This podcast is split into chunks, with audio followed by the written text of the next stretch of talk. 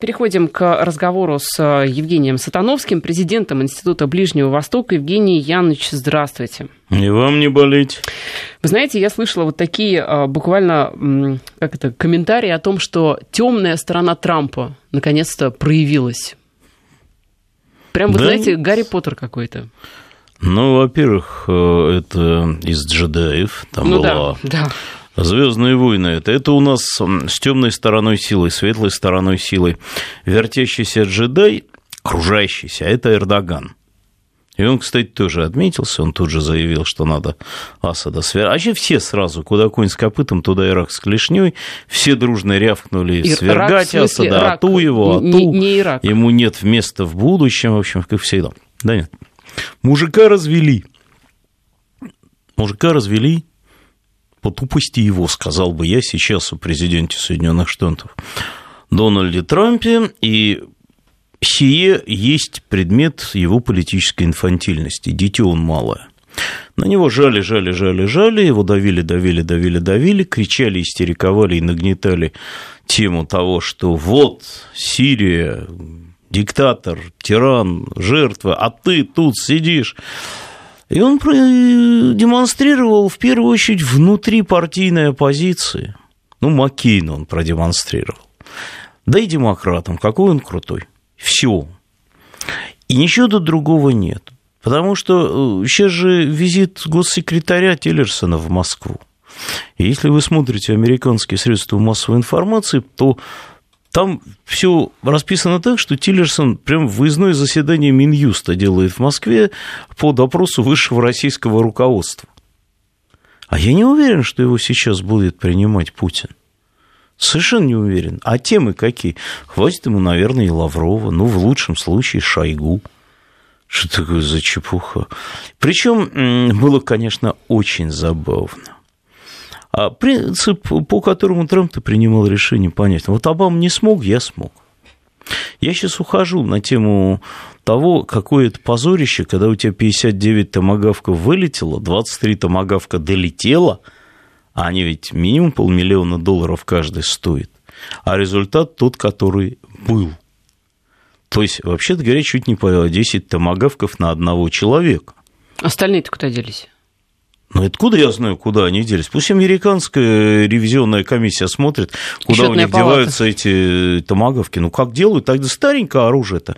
На самом деле, у них там вечно эти скандалы. То вдруг выясняется, что вертолеты э, на авианосцах заржавели, и летать им они никак уже не смогут, могут только утонуть. То еще чего-нибудь такое же. То морская пехота заявляет, что у нее вот как... Она, конечно, морская, конечно, пехота, но ходить по морю пешком она может и может может, если Иисус Христос передаст эти функции, а ей не на чем десантироваться, это нормальная ситуация, гигантская машина, стоит безумно дорого, эффективность нулевая, и главное, а зачем? А, ладно, нанес он удар, но это же декоративная демонстрация решимости в очень жестко ограниченных рамках. Нас предупредили, мы технику и людей вывели, и ведь сирийцы с базы, что, естественно, вывели большую часть техники, и большая часть людей тоже ушла. Старательно только, чтобы не попасть по тому месту, где наши там на этой базе должны быть.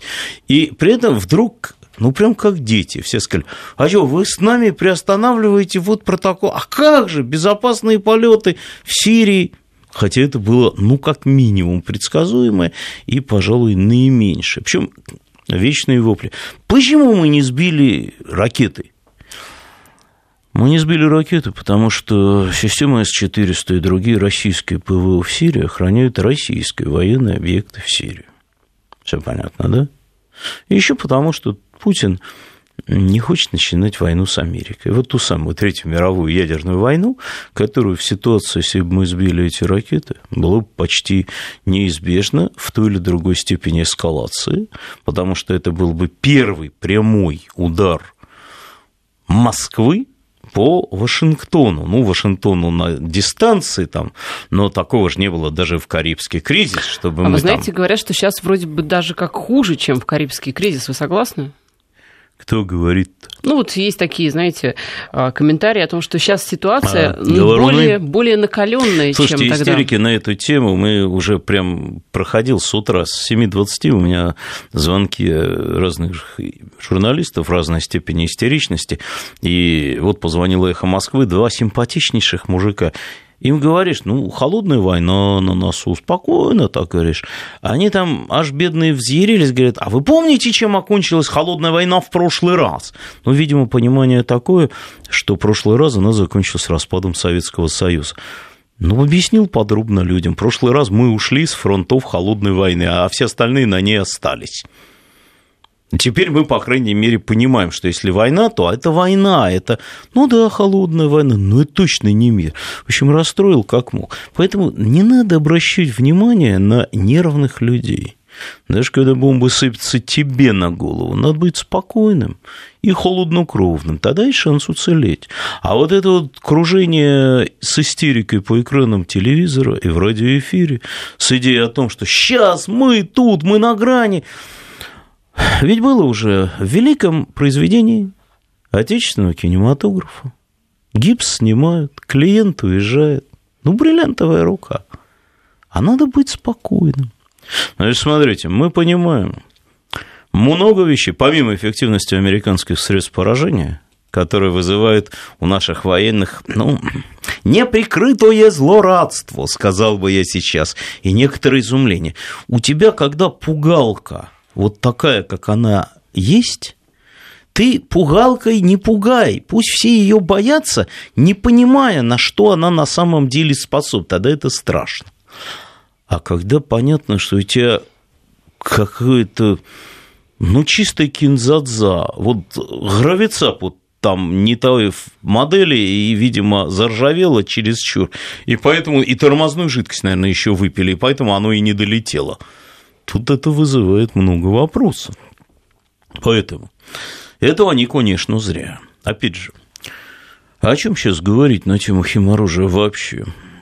Мы знаем, я уже устал об этом говорить, поэтому говорю таким же унылым тоном, по-моему, как вот подмосковные верблюды, бродящие по нашим лесам, там парочка смотрит на гоняющихся за ними журналистов, тоскливо, тоскливо.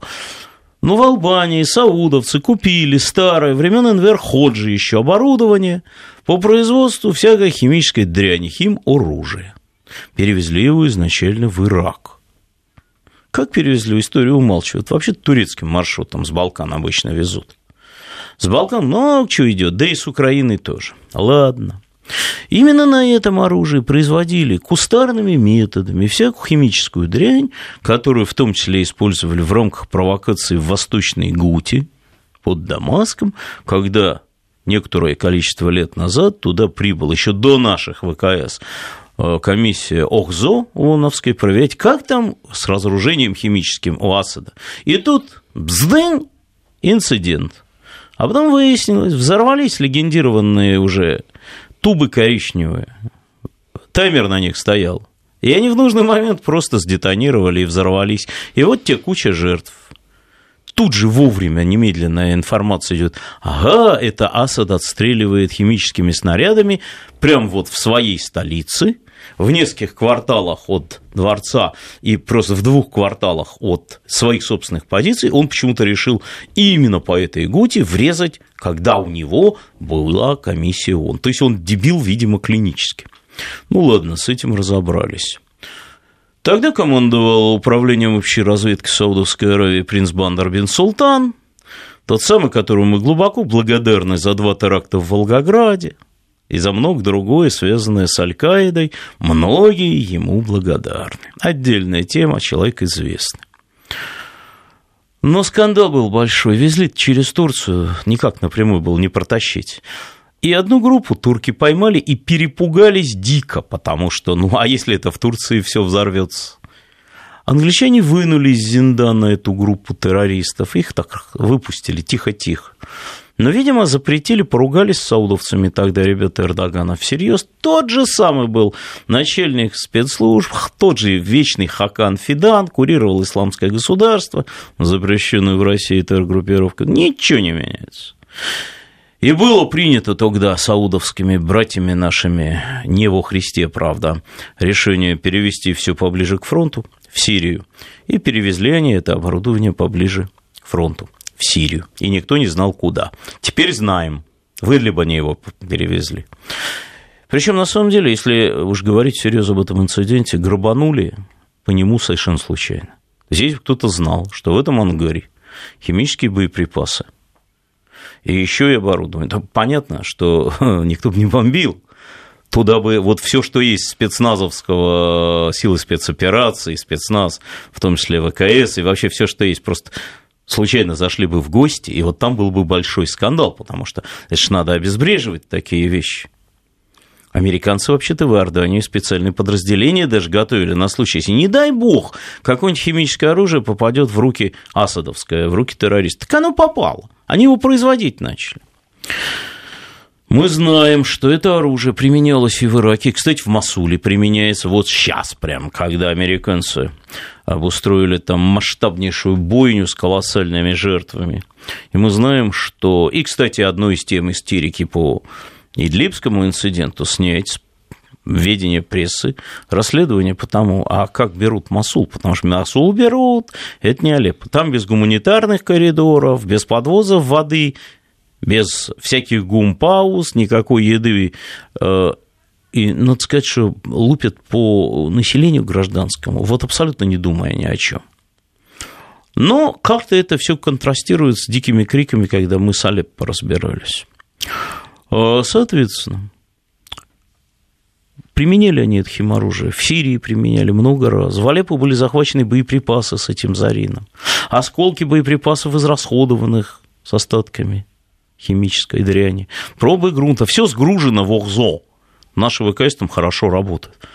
Если кто-нибудь думает, что по этому поводу началось расследование, все сказали «вау» или «ах» или что-нибудь, или «боже мой», и начали искать, и где же производит химоружие срочно. Они же, кажется, за оружие массового поражения тогда, тряся пробиркой с каким-то зубным порошком, примчались в Ирак. Ничего подобного, никакое расследование не производится. Но теперь белые каски, то есть те же бандиты, которые надевают на себя белую каску, и рассказывают чистая Аль-Каида, э, страшилки, и их почему-то воспринимают в качестве истины о том, что происходит. В Алеппо так было, здесь так произошло. И вот они в Аль-Каиде, они работают у ее тылов там с исламским государством. Ну, вот эти ребята все и рассказывают, что там в Идлибе Асад сбросил бомбу. Вот, видимо, они видели, как летела бомба, и было написано «Зарин», доставка Идлиб на арабском языке. Ну, наверное, после рекламы мы продолжим. Новости, реклама, да, и мы вернемся снова в эфир с последней информацией. Вести ФМ. Первые о главном. Мы возвращаемся в эфир. Евгений Становский, президент Института Ближнего Востока. Евгений Янович, вот вы говорите, Трамп э, просчитался, Трамп ошибся. Глупость а, он сделал великую, глупость. но а как вот вопрос, обычно. Он, он ли здесь, насколько самостоятельность принятия решения им? Он, он. Вы не беспокойтесь. То есть, вот тут конечное всё... слово было за ним. И заднее слово было за ним, и переднее слово было за ним. И вообще тут ведь как? Смотрите, его раскручивали, э, обвиняя его в нерешительности. Раскручивали через средства массовой информации то, что можно назвать только истерикой. Не прошло и суток. Маятник качнулся обратно. Что заявляет сейчас за бывший замгоссекретаря при Обаме Энтони Блинкен? Мы вовлекаем себя в эскалацию – это не то, чего мы хотели. Говорит человек, который в основном обвинял как раз Трампа в нерешительности. Вот человек переобулся просто в воздухе, он даже не успел еще эм, обратно ступить на серую землю. А, Причем э, он говорит, ну, нам придется действовать, это первый раз после окончания Первой мировой войны химическая. Какой первый раз? А Вьетнам? Вы чего, ребята? А Engine Orange, а много чего другого, уж с, друг... а Напалм с другими совершенно жертвами. Что за бред? Стратфорд американский абсолютно то же самое пишет. И они предсказывают, что будут потери. Но они твердо и трезво говорят, что опции воздействия-то на Сирию маленькие, ограниченные. И это так. Ну, понимаете, с точки зрения внутренней политики США ход очень громко. Демократы прям молодцы. И вообще-то говоря, Трампу еще у них учиться и учиться. Потому что, опять же, то вспоминается Пауэлл с пробиркой. Трамп при этом, мы теперь это понимаем, очень импульсивно принимает решение, как и Эрдоган, кстати, который то одно заявляет, то другое. А, но Трамп то говорит, что США не настаивают на смене Асада, то резко антиасадовские заявления и требуют свержения несколько дней. А как с ними тогда говорить? И о чем с ними, как договариваться? И как им можно доверять? Но при этом военный удар чисто декоративный. Давайте говорить серьезно, если уж Российская сторона была проинформирована. Ну, Вопрос да, с кем? Понимаете, мы же... Трамповскими генералами. Не, а там, смотрите. Там ведь история, что в Китае Трамп чуть ли не лично звонил и предупреждал. Значит, я не знаю, кого в Китае Трамп предупреждал, и меня это не интересует. Ясно, что Путина Трамп не может предупреждать, потому что тогда ему объяснят, что он э, к шефу своему звонит, который его в президента и поставил. Но это же тоже надо понимать. В данном случае результат по применению 59 крылатых ракет такой, вот он настолько кислый, и он настолько странный, что, вообще-то говоря, Рейтерс объявил, что как бы утечка из Пентагона, что эта операция была разовым мероприятием, это все понятно. Значит, безумно интересно, чего вокруг произошло. Эрдоган тут же начал говорить о том, что непременное свержение Асада. Невыдержанный он, понимаете, он очень торопится, он обгоняет языком своим разум свой. Он быстро говорит, что думает, что не успевает вспомнить, чего он говорил недавно, в том числе и нам. А как теперь с ним рассказывать на тему его рассказам, верить готовности в организации мирного процесса, сотрудничать с Россией? Как там рассчитывать восстание на Турцию, а? Мы понимаем, что единственное, от чего он точно не отказывается, это от альянса с саудовцами, в Идлибе Аль-Каида, который командует управлением общей разведки. Мы понимаем, что не отказался от планов сменить власть в Дамаске. И это намекает на то, что курдский козырь в колоде должен быть наготове в любой момент. Для нас, ну, смотрите, понятно, что максимально широко использовать площадку ООН. Значит, брифинги Минобороны при всей моей гигантской симпатии к тому, как их правильно делают и как и что говорит генерал Коношенко, в те же турецкие медики, а, исследовали жертвы инцидента в Идлибе, полностью подтвердили версию Минобороны на тему вообще того, что там происходит, вообще-то говоря. Но пока это все будет у нас, никакие военные атташе из посольств, которых собирают на эти брифинги, ничего не сделают. Тут надо выходить на площадки ООН, тут надо выходить напрямую на крупные площадки в основных западных столицах э, наверное, и Минобороны выходить, если уже на то пошло. Тут надо делать то, о чем много раз говорили. Прямой информационный пакет каждому из крупных европейских политиков или парламентариев, э, и уж тем более американских.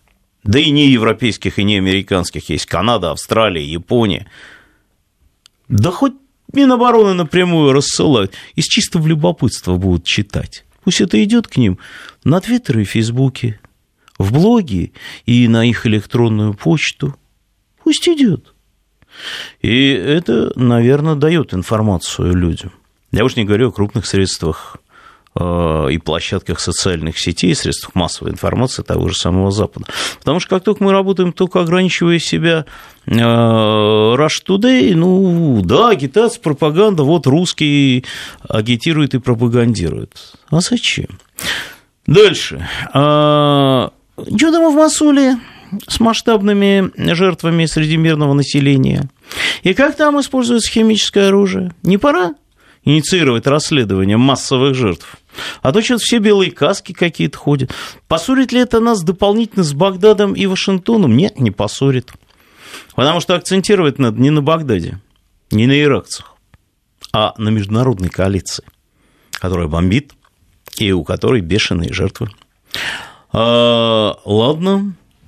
А, что там у нас с продолжением действий в Сирии? Нам не надо случайно ряд ударов по Идлибу нанести, по позициям боевиков, под Хомсом, под Хамой, по позициям запрещенной в России террор-группировки исламского государства в Дейр-Азоре. Ну, просто сравнить с землей в ответ.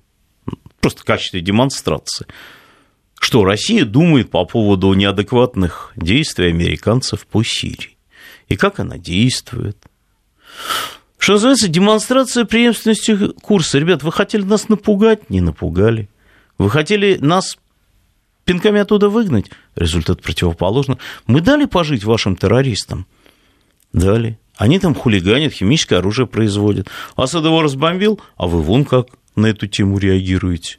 Но это реакция вот такое. Дальше. Какая бесполетная зона над Сирией, которую опять обсуждают? Вы опять обсуждаете бесполетную зону? Сейчас. А ведь опять Турция, саудовцы, лобби в Соединенных Штатах ну, активизировались на эту тему. Э, что касается визита Тиллерсона, я вот как-то вспоминаю разворот Примакова над угу, Атлантикой. Да, да. Э, понимаете, э, американцам разъяснили позицию Москвы тогда по Югославии. Ну, наверное, министр иностранных дел я не говорю, что Мария должна Захарова встречаться с Тиллерсоном и не надо ему с Лавровым. Да нет, наверное, министр иностранных дел Америки заслуживает а, госсекретарь именно эту позицию занимает, встречи с министром иностранных дел России. Но вообще-то говоря, он не везет сюда ничего конкретного. А если это демонстрация все брутальности внутри США, то это не наша задача. И не надо повышать этим ребятам уровень визита. Фулиганят ковбои. Ну, фулиганят. Ну, мы тоже хулиганить умеем. Вот это как-то так. И еще раз, давайте поймем простую позицию. Ждать, что Запад будет проявлять какую-то конструктивную позицию по ситуации, вообще верить российским доказательствам. Вот они же настоящие. Да кому нужна эта правда? Кассандра, когда Трою убрали, она всю правду говорила. Ей кто поверил? Нет. Ну и мы тут можем говорить от забора до обеда. Весь Запад есть солидарная позиция по обслуживанию интересов антиасадовского блока. При этом нам еще помогает, что Европа поссорилась очень сильно с Эрдоганом и не очень хотят его, и дружить с ним не хотят благодаря его брутальной позицию уже относительно Европы, беженцев. Ну, саудовские деньги, но катерские деньги, но подкуп прямой политиков, но гигантские проекты в той же самой инфраструктуре, нефтяной, газовой. Опять это балансируется гигантскими проектами Ирана, которые тоже интересуют европейцев. И это надо учитывать. Но вообще-то говоря, ну, не может быть у сирийцев химоружия. Разоружение это, не Россия договорилась с Асадом, как врут средства массовой информации в Америке, о химическом разоружении и что-то там не выполнил. Это мировое сообщество, благодаря инициативе России, договорилось с Асадом о химразоружении. 4 января проверено и подписано, у него нет больше объектов, которые химоружие могут производить. Их нет, оно вывезено, уничтожено, закрыта тема, в том числе ООНовцы ее закрыли и от лица американцев тоже. Вот и все. Причем расследование химических атак в Масуле не только там, Китай тоже поддержит. И в этом можно быть совершенно уверенным. Ну, сейчас, насколько я понимаю, мы продвигаемся в сторону погоды. Э, с плохим, конечно, настроением, потому что новости обсуждаем не самые оптимистичные, но что теперь поделать? Вести ФМ. Первые о главном. 17.47 в Москве. Мы возвращаемся в эфир. Евгений Янович, вот Красный Крест, Международный Красный Крест э, говорит о том, что все происходящее в Сирии это теперь э, не просто какой-то локальный конфликт, а это уже конфликт э, международный. То есть таким образом, якобы повышая статус всего происходящего, возможно, предвидя какие-то большие жертвы. Что думаете? Я думал, что они идиоты. Я продолжаю так думать. И мне придется тяжело себя сдерживать на конференции международной по безопасности, где на секцию, которую я буду вести, одним из спикеров будет представитель Красного Креста, дама. Я торжественно клянусь перед лицом своих товарищей, слушателей этого эфира, что ей такого не скажу, потому что нехорошо. Но а, мало им не покажется. Да ну, слышите, международный конфликт. Правда? Ой, как интересно! А 70 стран, откуда боевики были? А миллиарды долларов, которые шли из Саудовской Аравии и Катара? А то, что вся эта Аль-Каида, это, вообще-то говоря, ребята, которых управление общей разведки Саудовской отовсюду притащило, а исламское государство, это Даиш, очередная тергруппа, да это вообще-то чистый Катар, и управление общей разведки Катара за ними стояло. А турки, через которые шли все, от дурочек в стиле Варвары Карауловой замуж выходить до террористов. Это же перекресток, большой террористический перекресток и террористическо-туристический, я бы сказал, страна Турция. А ситуация, когда боевиков, забрасываемых на территорию Сирии, готовят в Турции, в Иордании, в Ираке. Это все не дело международным конфликтом. Все почему-то говорят только об Иране и о всех шиитских милициях из Ливана, из Ирака, из Афганистана, которые иранцы туда подтаскивают. А то что из Алеппо уходили тысячи людей. Никто не хочет список тех 27 стран, из которых были эти люди, проверить, в которых выпустили. Потому что сидели все разведчики, все наблюдатели, вся резидентура, которых только можно было себе представить. Западные ребята, все. Там были американцы и французы, там были немцы и англичане. А никто не хочет вспомнить, кто боевиков в лагерях готовит на территории Иордании, Турции. Немцы, французы, американцы, англичане все те же. Не? В Германии нет вопросов по поводу инструкторов, которые готовят боевиков-исламистов, забрасываемых на территорию Сирии. Международный конфликт. Боже мой, Красный Крест сказал, что это международный конфликт. А мы не знали. А Асад-то не догадывался, что это международный конфликт. Слушайте, какая прелесть. Вот уровень бессмысленности, э, который демонстрируют эти ребята международные. Почему я ненавижу фразу про международное право, про все. Да нет никакого международного права, есть бесправие международное. Вот точно по дедушке Крылову насчет ягненка и волка. Ты виноват, потому что я кушать хочу. На самом деле, если бы наши ВКС туда не заехали полтора года назад, исходя из собственных причин там, российского правительства – безопасность, уничтожение террористов, контроль над коммуникациями и много-много чего другого, то да не было бы там давно Сирии, была бы великая территория анархии и разбоя, как в той же самой Ливии. И давайте теперь еще и вспомним ливийское химическое оружие со складов Каддафи, которое тоже пошло вместе с компонентами по его производству десятки тонн. Черт его знает куда, не говоря обо всем остальном, там, весьма современном оружии. То есть по маразменности заявлений Сирии может сравниться только одна территория, по которой много заявляют. Украина. Да, я так и думала. Ну, извините. Слушайте, нам напрямую говорят, может, у нас, вон Ростовская область, а нет ли у нас сейчас морального права нанести удары по тем, кто стреляет по Донбассу?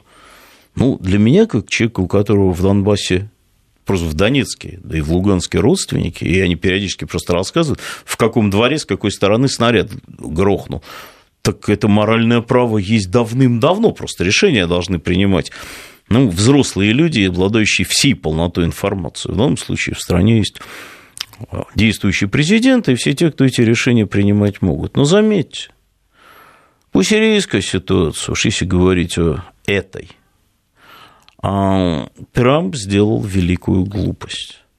У него очень слабые, повторю еще раз, позиции. Я сейчас не говорю для нервных людей, которые полагают, что главное – это договориться с американцами, чтобы, а не дай бог, с ними не поссориться. Напротив. Я когда вот в эфире каждый раз у меня возникает какое-то странное ощущение, когда я говорю с Надеждиным или со Станкевичем, или Гозмунд приходит, или кто-нибудь из наших милейших, интеллигентнейших людей, не политиков, которые говорят, ну как же, ну надо же договариваться, ну везде же может быть только там договоренность. Кто вам это сказал, люди? Любая девушка знает. Если отдаваться каждому просящему, ты никогда не выйдешь замуж. Напротив, ты приобретешь репутацию, в рамках которой никто тебя замуж даже и не позовет. Договариваться не надо, надо отказывать. Политика? Нет, случае. надо просто... Ну, надо думать, Надо просто так. действовать, исходя из ситуации.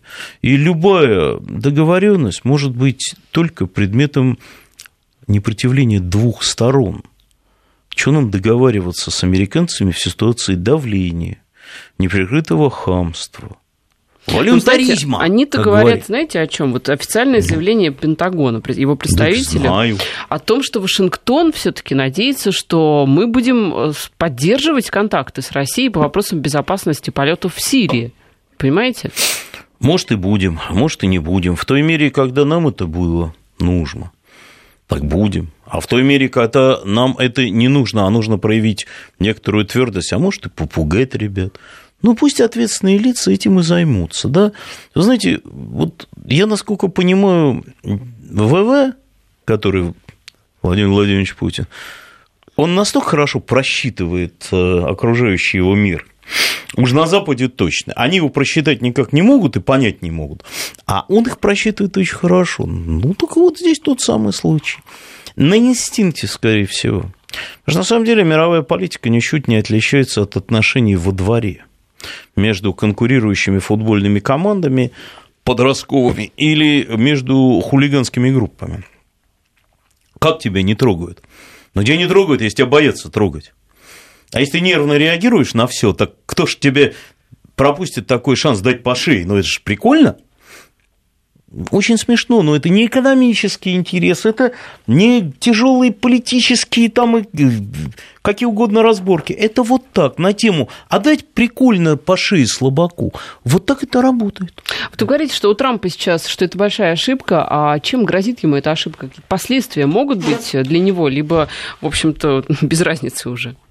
Слушайте, ну это не первая его ошибка, это не последняя его ошибка. Это не мое дело, он не мой президент. Правда, я же не американский, пусть Бум волнуется. Майкл. А, на самом деле, ну какая будет у него там стезя? Или он будет э, учиться вести себя прилично? Опять-таки, в Ленинграде городе у пяти углов, помните, получил по морде Сань Соколов. Велся нахально, скандалил. Значит, в общем, правильно, что дали. Высоцкий Владимир Семенович.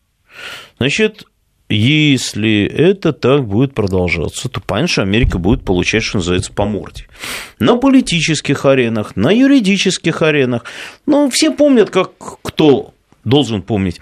Как там было с Вьетнамской войной, которую американское общественное мнение затолкало просто свой истеблишмент под землю. Сейчас нет всеобщего призыва, это понятно. Но расследование гуманитарной катастрофы в Масуле, что там делала коалиция, где там были американцы, сколько народу погибло, кому они дают деньги, что делают саудовцы в Йемене, как бомбятся и европейским и американским оружием свадьбы, похороны, больницы, чего угодно, школы. Ну, вперед, ребята, вы хотели холодной войны? Ну, давайте. А на политической арене, ну, тут можно договариваться, конечно, можно. Есть только люди проявляют не просто готовность поговорить. Знаете, есть большая разница между поговорить, договориться еще и выполнить задуманное.